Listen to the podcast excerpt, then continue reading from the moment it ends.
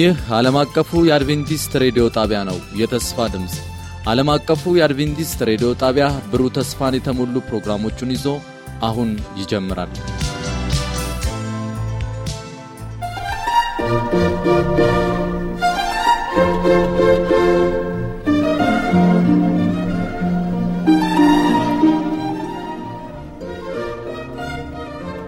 ሰላም ጤና ስጥልኝ። የተወደዳችሁ አድማጮቻችን እንደምንሰነበታችሁ።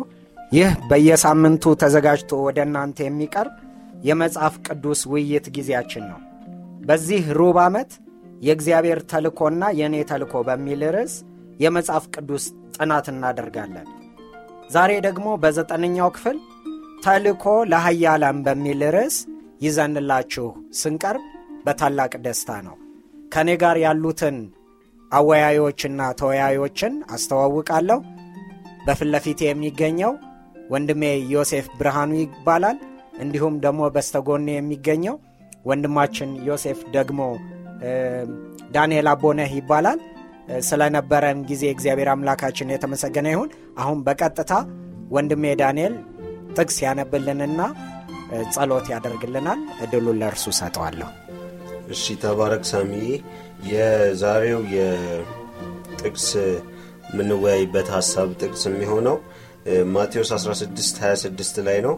ሰው ዓለሙን ሁሉ ቢያተርፍ ነፍሱን ቢያጎድል ምን ይጠቅመዋል?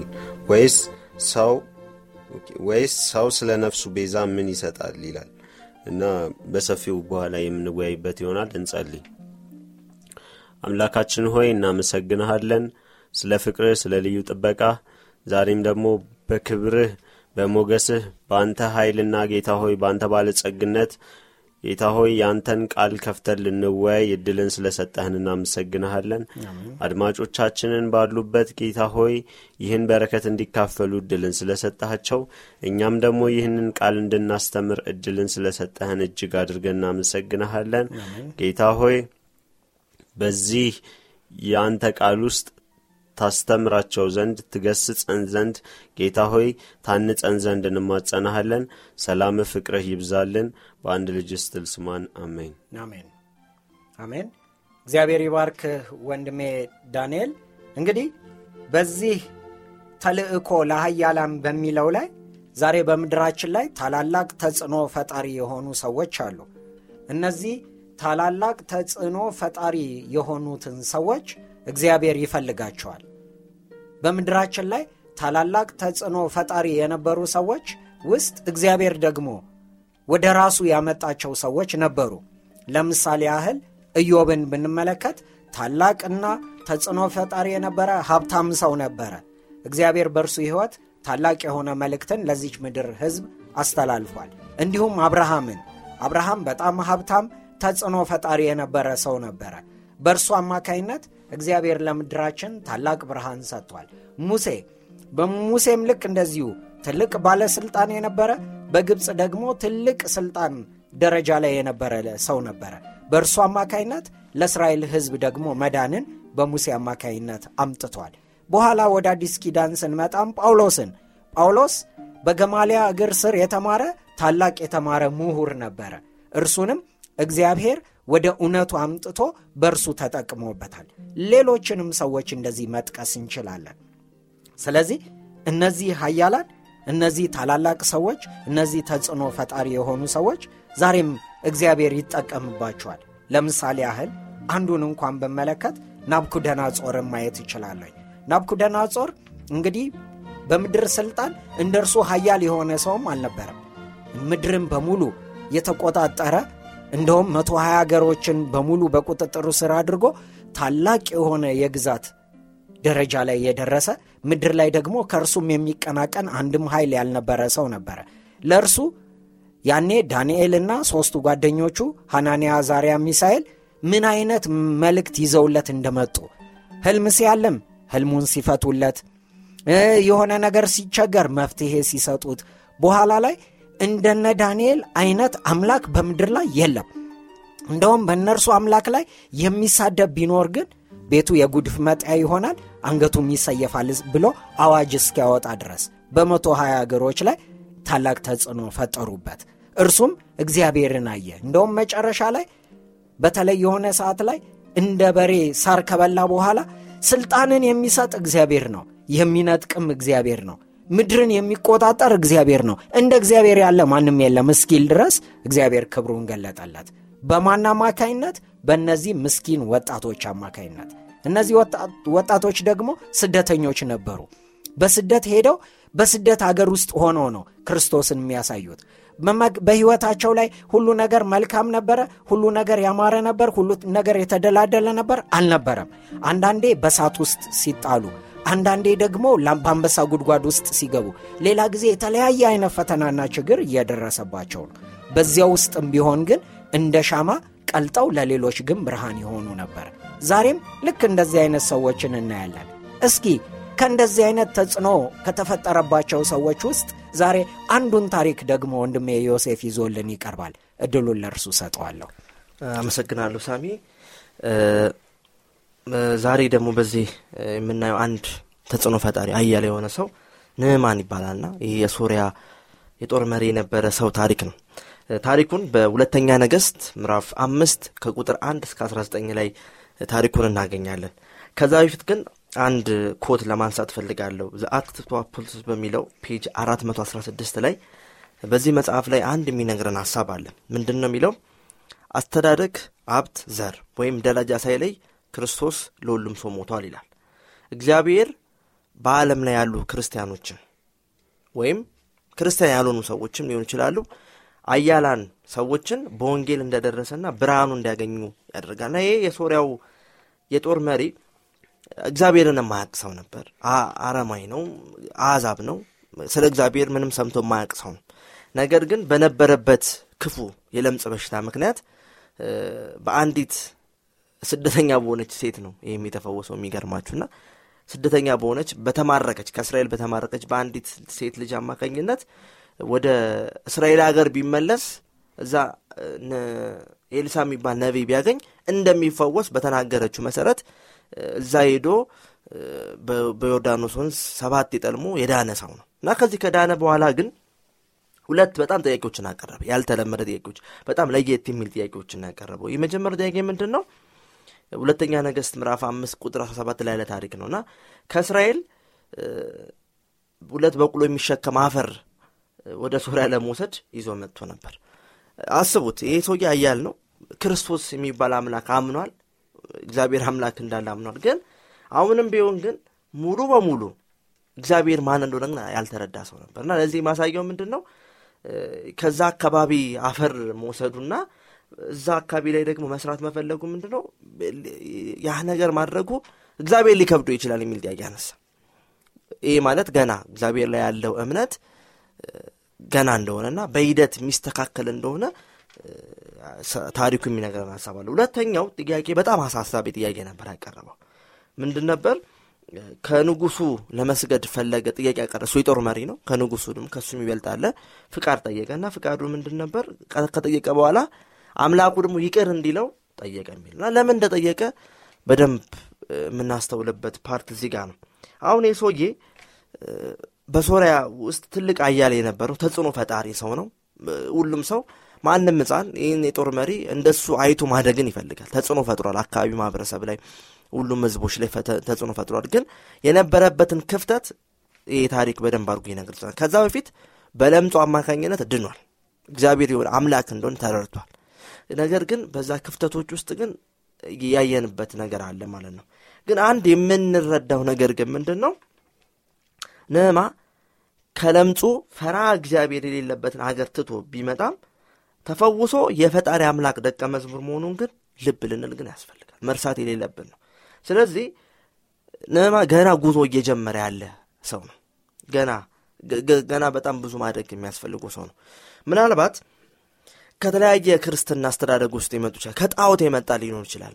ከድግያ በጣም ጦርነት ከበዛበት፣ ግድያ ከሚበዛበት፣ ወንጀል ከበዛበት አካባቢ ክርስትናን የሚቀበል ሰው ይመጣል። ሌላው ብቻ አይደለም፣ ከሱሶች ውስጥ ሊሆን ይችላል። በጣም በድራግ ውስጥ ከሚኖሩ አካባቢ ክርስቶስን ሊቀበል የሚችል አለ። ያ ሰው በሂደት ማደግ እንዳለበት ነህማ እያስተማረ ነው። እዚህ ነህማ ክፍተቶች እንዳሉበት ግልጽ ነው እየነገረ ያለው መጽሐፍ ቅዱስ። ነገር ግን ጊዜ እንደሚያስፈልገውና ማደግ እንደሚያስፈልገው ጭምር ነው። እና በኋላ እግዚአብሔር በመጨረሻ ከዛ ሁሉ ችግሮች ቀርፎለት ለሌሎችም ሰው መትረፍ ችሏልና አያላን ወንጌል ያስፈልጋቸዋል። ክርስቲያን ያልሆኑ ሰዎች ተጽዕኖ ፈጣሪዎችም ወንጌል እንደሚያስፈልጋቸው ጭምር እናያለና ያንን ቃል ሰምቶ እኮ ነማ ለሶሪያ ህዝቦች እኮ የእግዚአብሔርን አያልነት የሰበከና ያስተማረ ሰው ነበር። እና ለእንደዚህ አይነት ሰዎች ጊዜ እንደሚያስፈልጋቸው በጣም ልንነስ መቸኮል የለብንም። ነው አንዳንዴ ምንድን ነው ነፍሳትን ወደ ቤተ ክርስቲያን ሲመጡ ቶሎ እድገት እንዳይመጡ እንፈልጋለን። እኛ እኮ የሂደት ሰዎች ነን። በሂደት ነው አድገን የመጣ ነው እና ትዕግስት ያስፈልገናል። ክርስቶስ ይታገስ ነበር። እና የአይነት ባህሪ ሊኖረን እንደሚያስፈልገን ጭምር ነውና መግፋት የለብንም። ልናገላቸው ወይም ካስተዳደጋቸው የመጡበትን ነገር እኛ ልንረዳና አእምሯቸውን ልናስብ ወይም ልንረዳቸው እንደሚያስፈልግ ይነግረን ማለት ነው። እንግዲህ ነማ የሚነግረን ወንጌል እንደሚያስፈልግ ለአያላን ጭምር ነው ይህ ታሪክ የሚነግረው። እግዚአብሔር ይባርክህ ወንድሜ ዮሴፍ። አንድ ነገር ከዚህ በፊት አስታወስከኝ። አንድ የተፈጸመ ታሪክ ነበረ። በአደገኛ የሆነ በሐሽሽ ሱስ ውስጥ የነበረን አንድን ሰው ለመታደግ ህክምና ይሰጠው ነበረ። ከዚያ በኋላ ይህ ሰው ያንን ህክምና ሲወስድ ሳለ ያንን ሱስ የሚያስይዘውን መድኃኒት እየተወጋ ለመውሰድ አይፈልግም ነበርና ማቆም ነበር የፈለገው። ነገር ግን ሰዎቹ ሐኪሞቹ ምን አሉት? ዶዜጁን ወይም ደግሞ የሚወስደውን መጠን እየቀነስን መጨረሻ ላይ ሙሉ በሙሉ እስክናስቆምህ ድረስ ትዕግስት ይኑርህ አሉት። ያንን ባናደርግ ግን ትሞታለህ አሉት። አንዳንድ ጊዜ በክርስትና ውስጥ ወደ ክርስቶስ እናመጣቸው ሰዎች ዛሬውኑኑ ተረግዘው ዛሬውኑኑ ተወልደው ዛሬውኑኑ አድገው ዛሬውኑኑ ፍሬ እንዲያፈሩ እንጠብቅባቸዋለን። ነገር ግን ይህ መሆን የለበትም። ሰዎች ወደ ላይ ያድጋሉ ወደ እግዚአብሔር እንዲሁም ወደ ጎን ደግሞ ያድጋሉ ከቤተ ክርስቲያን ማህበረሰብ ጋር ይቀላቀላሉ። ይህንን ደግሞ በትዕግስት ልናደርግ ይገባል። ንዕማን ጋር የመጣችው ታናሽ ብላቴና በጣም ስሟ ያልተጻፈ ነገር ግን ታላቅ ሥራ የሠራች ነች። አንደኛው በእነዚሁ የጦር ጀነራሎች በእነዚሁ ሰዎች አደጋ የደረሰባት ምናልባት ማን ያውቃል ቤተሰቧ የተገደለባት ከቤተሰቧ ተነጥላ ያውም ደግሞ ወላጆቿ ጋር ተነጥላ ለብቻዋ እንግዲህ በሰራተኝነት እንድታገለግል የተፈረደባት ልጅ ብትሆንም ነገር ግን ልበቀና ነበረች ልበ ብርሃን ነበረች። ስለዚህ ለእነዚህ ሰዎች የሚሆን መልእክት ይዛ መጣች። ያውም ደግሞ እግዚአብሔርን የሚያሳይ። ስለዚህ ለንዕማን ተረፈች እንዲሁም ደግሞ ንዕማን በሚሄድበት ሀገርና በሚረግጥበት ስፍራ ሁሉ ያንን እግዚአብሔርን ያሳይ ዘንድ እግዚአብሔር ደግሞ ፈውስ ሰጠው። ዛሬም እኛ በምንንቀሳቀስበት የሥራ ቦታችን ላይ ይሁን ምናልባት በስደት ይሁን በሥራ ቦታችን በተለያየ አይነት የኑሮ ሁኔታችን በምንደርስበት ስፍራ ግን እግዚአብሔርን ማሳየት እንድንችል እግዚአብሔር ይርዳን። እስኪ ደግሞ ቀጣይ ክፍል ላይ ደግሞ አንድ ታላቅ ሰው እንመለከታለን። እስኪ ወንድሜ ደግሞ ዳንኤል ደግሞ በዚህ ላይ ሀሳብ ስጥበት። እሺ ወንድሜ ጆሲና ሳሚ እግዚአብሔር ይባርካችሁ። የናቡከደነጾርን እንዲሁም የንዕማንን ታሪክ በሚማርክ መንገድ ገልጻችሁታልና ሌላኛው ክፍል ደግሞ የሚያነሳው ስለ ኒቆዲሞስ ነው። ኒቆዲሞስ በዮሐንስ ሶስት ከአንድ እስከ አስራ ሁለት ላይ ባለው ታሪክ ውስጥ ታሪኩን እናገኘዋለን። እና በዚህ ታሪክ ውስጥ እንግዲህ ክርስቶስን ሊገናኝ በጨለማ ወደ እዚህ ስፍራ እንደመጣ እንመለከታለን። እና በዚህ ታሪክ ውስጥ እንግዲህ የምንመለከተው ኒቆዲሞስ የአይሁድ አለቃ የነበረ ሰው ነው። እንደገና ደግሞ የእስራኤል መምህር ተብሎ ራሱ ክርስቶስ የመሰከረለት ሰው ነው። እና ግን ከውስጡ ባዶነት እንደነበረ እና በምሽት ወደ ክርስቶስ እንደመጣ እንመለከታለን። እና መጽሐፍ የመጽሐፍ ቅዱስ ክፍላችንም ሲነግረን ይህ ሰው ከውጫዊ እይታ ሊታይ የሚችል ኃይል ነበረው ሀብት ነበረው ትእዛዛቱን ይጠብቅ ነበር በካህናት ዘንድም ይሁን በእስራኤል ዘንድ የተከበረ ሰው ነበረ። ነገር ግን ይህ ሁሉ የውጫዊ ገጽታ እንደነበርና የሆነ የሚፈልገው ነገር እንደነበረ ይገልጽልናል ና በኋላም ወደ ክርስቶስ ሲመጣ እንመለከታለን። ይህ ሰው እንደገና በተመሳሳይ መንገድ ደግሞ ዮሐንስ ምዕራፍ ሰባት ከአርባ ሶስት እስከ ሀምሳ ሁለት ላይ ምድረው ካህናት ክርስቶስን ሊይዙት ወታደሮችን በላኩ ጊዜ ይህ ሰው የሚናገረው ነገር ትክክል ነው እኛ ልንይዘው አንችልም ብለው ወታደሮቹ በተናገሩ ጊዜ እናንተ ማመናችሁትን ብለው ሲወቅሷቸው እንመለከታለን እና ኒቆዲሞስ እዚህ ጋር ምን ይላቸዋል የእሱን ኃይል መቀበሉን የምንመለከትበትን ማለት ነው። ያለ ያለ ህግ ወይንም ጥፋቱ ያልታወቀን ሰው እንዴት ነው ልናስር የምንችለው ብሎ ሲቃወማቸውና ከእስርም አንዱ influence አድርጎ ክርስቶስን ሲበትናቸው በዚህ ሀሳቡ ምክንያት ተበተኑ ነው የሚለው። ወደ የቤታቸው ሄዱ። የማሰር እቅዳቸውን እንደተዉት እንመለከታለን እና በኢየሱስ አስተምሮ ውስጥ ከፍተኛ ተጽዕኖ እንዳደረበት እንመለከታለን። ከዚህ ሁሉ ሀሳብ ግን የተሻገረ እንድንመለከት የምፈልገው እኔ እዚህ ጋር እኛ የመፍትሄ ሀሳቦች ነን ወይ የሚለውን እንድንመለከት ፈልጋለሁ ማለት ሰዎች ድነት ሲፈልጉ ወይንም የሆነ ምክር ሲፈልጉ የምንለገስ ሰዎች ነን ወይ? እንትና እኮ አለ ሂድ እሱ ጋር እሱ ይመክርሃል እሱ ጥሩ ሀሳብ ይሰጠሃል ወይንም እሱ ጥሩ የእግዚአብሔር ባሪያ ነው ጥሩ ከመጽሐፍ ቅዱስ ጋይድ ያደርግሃል። የምንባል አይነት ሰዎች ነን ወይ? ምክንያቱም ክርስቶስ እኮ ላገኘው ቢለው ምናልባትም ሊያገኘው ይችላል። ሄዶ ላገኘው ቢል የሚያገኘው አይነት ሰው አይደለም። ኒቆዲሞስ ማለት በጣም የተከበረ የህግ ሰው በወታደሮች የሚጠበቅ ሀብታም የነበረ ሰው። በቃ በዛ ዘመን ስልጣን ከነበራቸው ከፍተኛ ሰዎች ውስጥ አንዱ ነበር። ግን ወደ ራሱ እንዲመጣ ያደረገው አንዱ ምንድን ነው ክርስቶስ የነበረው ትጋትና በዛ ውስጥ የነበረው ስፒሪቹዋል ነገር ወደ ክርስቶስ እንዲመጣ አድርጎታል። እና ሁላችንም እንግዲህ ማሰብ ያለብን እንደዛ አይነት ሰዎች ነን ወይ? የመፍትሄ ሀሳብ የምናመነጭ ሰዎች ነን። በማህበረሰቡ ዘንድ በምን እይታ ነው የምንታየው? የሚለውን ማሰብ አለብን። እና ያኔ መሄድ ብቻ ሳይሆን ሰዎችም ወደ እኛ እንዲመጡ ይሆናል። ልክ ኒቆዲሞስ ወደ ክርስቶስ እንደመጣው ንዕማን ወደ እስራኤል መጥቶ ፈውስን እንዳገኘው እንደገና ሌሎችንም ታሪኮች ስንመለከት ወደ መፍትሄ ሀሳቡ ፈልገው ሰዎች እንዲመጡ እኛ የመፍትሄ ሀሳብ ምንጮች መሆን አለብን። ያ ደግሞ እግዚአብሔር ልጠቀምባችሁ ነው የሚለው። ሌላ ምንም የሚለን ነገር የለምና ያንን ፈቃድ ሰጥተን በምናወራው ነገር በምናደርገው ነገር ሁሉ በክርስቶስ ሀሳቡ ስንመላለስ ሰዎች ኦ ብለው ወደ እኛ እንዲመጡ ይሆናሉና ከኒቆዲሞስ ታሪክ እንግዲህ የምንመለከተው ይህን ነው። መጨረሻም አስተምሮት እግዚአብሔር ክርስቶስ ራሱ ተጽዕኖ ተፈጥሮበት እውነትም የእግዚአብሔር ሰው ብሎ ከፈራጆች መሀል እንኳን ሲበትናቸው እንመለከታለን። እና ይህን እንማርበታለን። እኔ ይህንን የተማርኩት። እግዚአብሔር ይባርክ ወንድሜ ዳንኤል። እንግዲህ ኒቆዲሞስን ስንመለከት በእውቀት ደረጃ ላይ ማማ የሚባል ተጽዕኖ ፈጣሪ የሆነ ሀያል ሰው ነበረ። እንዲሁም ደግሞ ቅድም እንዳየነው ናቡከደነጾር ደግሞ በስልጣን ማማ ላይ ጫፍ ላይ የደረሰ ሰው ነው። ሌሎች ደግሞ ሰዎች አሉ። ልክ እንደዚህ አበባ ንቦችን ሄዳ ቀፏቸው ድረስ ኑ ከኔ ማር ቅሰሟ አትላቸው ባለበት ግን ስፍራዋ ላይ ሆና ምናልባት በቆሻሻ ስፍራ ሊሆን ይችላል ወይ በገደል ጫፍ ላይ ሊሆን ይችላል የትኛውም ስፍራ ላይ ከእርሷ ግን ያለውን ያንን መልካም ጠረን ያንን መልካም ማር የሆነ ነገር ትሰጣለች። ንቦች ወደ እርሷ ይመጣሉ ያንን ይቀስማሉ። ዛሬስ ቅድም እንዳለ ወንድሜ ዳንኤል እኛ ለሌሎች የመፍትሄ አካል ነውን ወይ? ሰዎች ወደ እኛ ሲመጡ ክርስቶስን ያያሉ ወይ?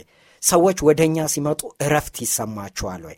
ሰዎች ወደ እኛ ውስጥ የሚያገኙት የክርስቶስ ኢየሱስ ምሳሌ አለ ወይ? ይሄንን ልብ ብለን ልናይ ይገባል። ሌሎችን ደግሞ በዚህ ውስጥ እናያለን እስኪ ደግሞ ምናልባት ተልኮ ለሀብታሞች ደግሞ ቢያስፈልግ እንዴት አድርገን ነው ለሀብታሞች ደግሞ የምንደርሳቸው? ወንድሜ ዮሴፍ እስኪ ሀሳብ ስጥበት። ተባረኩ። ዳኒም ሳሚም እስካሁን ንጉሥ ናቡከደነጾርም አያል ንጉሥ ነው ሀብታም ነው።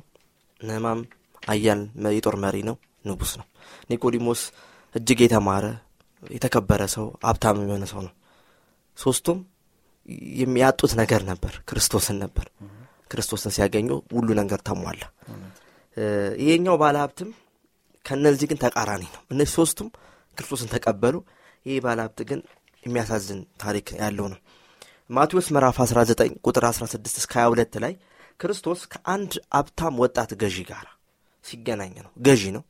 ሀብታምም የነበረ ሰው ነው። እና እዚህ ባደረገ ሁኔታ ስትመለከቱ ክርስቶስ መጨረሻ ላይ በማቴዎስ ወንጌል ምዕራፍ 19 ቁጥር 24 ላይ አንድ ቃል ተናገ ብዙዎች ይህን ቃል ይጠቀሙታል ላልሆነ ነገርም ሲጠቀሙበት አስተውላለሁ ምን አለ ክርስቶስ ዳግም እላችኋለሁ ባለጠጋ ወደ እግዚአብሔር መንግስት ከሚገባ ግመል በመርፌ ቀዳዳ ብትገባ ይቀላል ብሎ ተናገር። ይሄ ማለት ግን ሀብታሞች መንግስተ ሰማያት አይገቡም ማለት አለ። ንጉሥ ናቡከደነጾር የተስፋውን ቃል የሚጠብቅ ሰው ነው። ነህማ የተስፋውን ቃል ይጠብቃል። ኒቆዲሞስ የተስፋውን ቃል ይጠብቃል። ዮሴፍ እንደሚጠብቀው ዳንኤል ራሱ እንደሚጠብቁ የሚጠብቁ ናቸው። ምክንያቱም የመሲሁን ተስፋ ስላገኙ ማለት ነው። ይህ ባለ ሀብት አንድ ጥያቄ ያቀረበለት ሀብትህን ሁሉ ሽጠ ተከተለኝ ሲል ተመለከተ። ይህ ሰው ግን ሀብቱ ወጥመድ ሆነበት ነው የሚለው። አንድ ልናስተውል የሚገባው ነገር ሀብታምም የሆንም ድሃ ሰው መጨረሻው መቃብር ነው፣ ይሞታል። የትኛውም ሀብት ቢኖረው የትኛውም ገዢ ቢሆን የዓለማችንን ሀብት ሁሉ የእሱ ቢሆን ዓለማችን ላሉት ሀገራት ሁሉ ቢገዛ አንድ ሰው መጨረሻው ግን መቃብር ነው። ብዙ ኃያላን ሰዎች በታሪክ ብታጠኑ ከመቃብር በታች ናቸው። ብዙ ሀብታም ሰዎች ከመቃብር ነው። ድሃ ሆኖ የኖረ ሰው እንኳን በምድር ላይ በጣም ምስኪን ሆኖ ተንኮታኩሎ ምዕራብ ተሸግሮ ያደገ ሰው እንኳን መጨረሻው መቃብር እንደሆነ እናስተውላለን። ስለዚህ አንድ ነገር ግን ያስፈልጋቸዋል። እሱም በኢየሱስ ክርስቶስ በነፃ የተሰጠውን ድነትን በእምነት መቀበል አለባቸው። ኢየሱስ ምን አለ? ዮሐንስ ወንጌል ምዕራፍ 19 ቁጥር 5 ላይ ትንሣኤና ሕይወት እኔ ነኝ፣ በእኔ የሚያምን ሁሉ ቢሞት እንኳን ያው ይሆናል የሚል እግዚአብሔር ተስፋ ሰጥቷል። እና ይህ ወጣት ያላሟላው ነገር ግን ዘኪዎስ ግን አሟላ። ዘኪዎስ ቀራጭ ነበር። የሕዝቡን ገንዘብ ያለ አግባብ የበላ ሰው ነው። ግን ምን አለ? እስካሁን የበላሁትን የዘረፍኩትን አራት እጥፍ አድርጌ ምን አረጋለሁ አለ እመልሳለሁ። ከስግብግብነት ነፃ ከራስ ወዳድነት ነፃ የሆነ ነው። ዘኬዎስ ይህንን የተናገረው ክርስቶስን ግን ሲያገኝ ነው። የጎደለው ነገር ክርስቶስ ሞላለት ሰጣለዋል። ይሄ ባለ ሀብት ግን ክርስቶስ ሁሉን ነገር ሞላለት።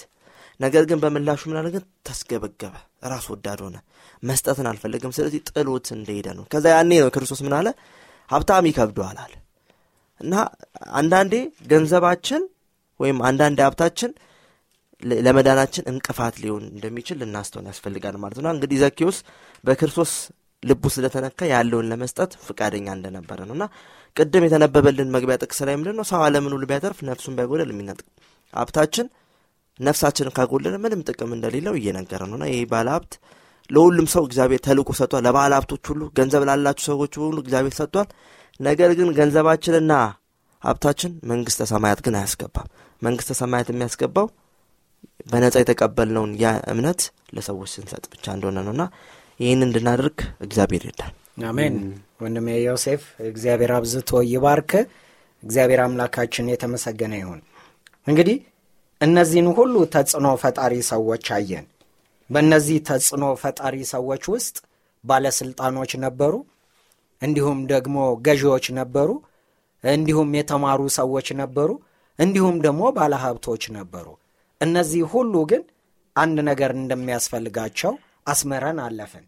ያም ደግሞ ክርስቶስ ኢየሱስ ነው። ሌሎችስ ደግሞ በዚህ ማዕቀፍ ውስጥ ያሉ የሚቀሩ ደግሞ አሉ። በምድር ላይ ደግሞ ሀያላን አሉ። በምድር ላይ ደግሞ ተጽዕኖ ፈጣሪዎች አሉ። እነዚህንስ ደግሞ በምን እይታ እናያቸዋለን? ወንድሜ ዳንኤል ቀጥል። እሺ እንግዲህ እስካሁን ባነሳቿቸው ሀሳቦች ውስጥ እንግዲህ መጽሐፍ ቅዱሳችን ላይ ሀያላን የነበሩና የክርስቶስን ወንጌል የሚያስፈልጋቸው የነበሩ ወገኖችን ስንመለከት ነበርና ክርስቶስ ምን ያህል ተጽዕኖ ፈጥሮ እንደነበረ እንግዲህ በ የአርማቲያስ ሰው በነበረው ዮሴፍ ታሪክ ውስጥ እንመለከታለን እና ይህ ሰው እንግዲህ በመጨረሻ ላይ ክርስቶስ ከሞተ በኋላ ከጲላጦስ የክርስቶስን ሬሳ ለምኖ በአዲስ መቃብር ውስጥ ለራሱ ብሎ በገዛው መቃብር ውስጥ ያኖረ ሰው ነው እና እግዚአብሔር ራሱ ይጠቀምባቸዋል። ለወንጌል ሊጠቀምባቸው ነው። ሀብታሞችን እንድንደርስ፣ ባለጸጎች እንድንደርስ፣ እንዲሁም ደግሞ የተማሩ ሰዎች እንድንደርስ እግዚአብሔር ስልጣን ላይ ያሉ የሚባሉ ሰዎች እንድንደርስ የሚመክረንና በዚህ ታሪክ ውስጥ እንግዲህ የምንመለከተው ዮሴፍ ዮሴፍን እግዚአብሔር እንደዛ ከተጠቀመው እንግዲህ እኛም ባለንበት situation ወይንም መሄድ አይጠበቅብንም ብለናል ቅድምና ባለንበት የሙያ ዘርፍ ባለንበት የተለያዩ ስራ መስኮች በደንብ በእርግጠኝነት የመገናኘት አቅም ይኖረናል ከነዚህ አይነት ሰዎች ጋር እና እድሎቻችንን ማሳለፍ እንደሌለብን ልንቀርባቸው እንደሚገባ unique ሆነን መታየት እንዳለብን ስናገኛቸው unique ሆነን እንታይ the most ደስተኛ ሰው ሆነን እንታይ። the most በቃ የሚፈልጉት አይነት ሰው ሆነን ለመቅረብ እንሞክር። ከዛም በኋላ ራሳቸው ፈልገውን ይመጣሉና በምናገለግላቸው ልክ ንዕማንን ያቺ ሴት እኮ በቤት ሰራተኝነት ነው የተገናኘችው እና እግዚአብሔር ሞገስን ሰጥቷት ነበር እና እኛም በዕለት ተዕለት ህይወታችን ውስጥ ከእኛ የሚፈልጉት የሆነ እውቀት ይኖራል ባለንበት የስራ position ላይ ሊሆን ይችላል የህክምና ባለሙያዎች ልንሆን እንችላለን electrician ኖች ልንሆን እንችላለን ቤት ውስጥ ጥበቆች ልንሆን እንችላለን በሆነ መንገድ ብቻ እነዚህን ሰዎች የማግኘት እድል አለን እና በዚህ ውስጥ ግን እድሎቻችንን ተጠቅመን እነዛን ሰዎች ማግኘት እንዳለብን ነው የሚነግረን። ያው እነሱን መፈለግ ከባድ ነው እነሱ እኛን ሲፈልጉን ነው። ግን የምናገኛቸውን እያንዳንዱን እድሎች በመጠቀም ልክ እንደ ዮሴፍ እግዚአብሔር ለቤተ ክርስቲያኖቻችን ወይንም ለወንጌል አገልግሎት እንዲጠቀማቸው እነዚህን ሰዎች መጠቀም እንዳለብን ነው የምንመለከተው እንግዲህ ማቴዎስ 27 ከ57 እስከ 60 ላይ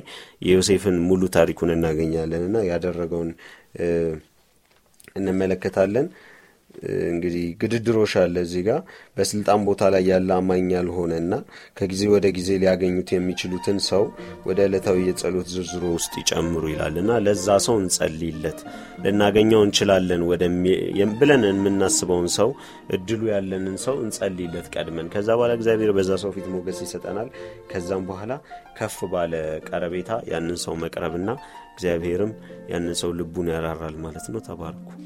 መልካም እንግዲህ ወንድሜ ዳንኤል አቦነ እንዲሁም ደግሞ ወንድሜ ዮሴፍ ብርሃኑ እንዲሁም ደግሞ እኔ አወያያችሁ ሳሙኤል ጃለታ ለእናንተ መልእክቱን ሁሉ አስተላለፍን።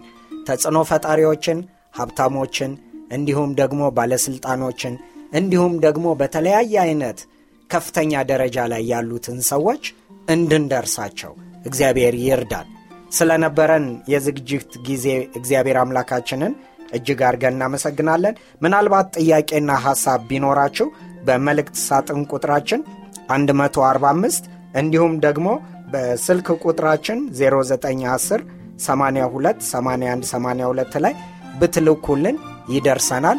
ለሐሳብ ጥያቄዎቻችሁ ሁሉ ምላሽ እንሰጣለን። እግዚአብሔር ይባርካቸው እግዚአብሔር ፊቱን ያብራላቸው እግዚአብሔር ከእናንተ ጋር ይሁን። ተባረኩ። ብሩኩ ነው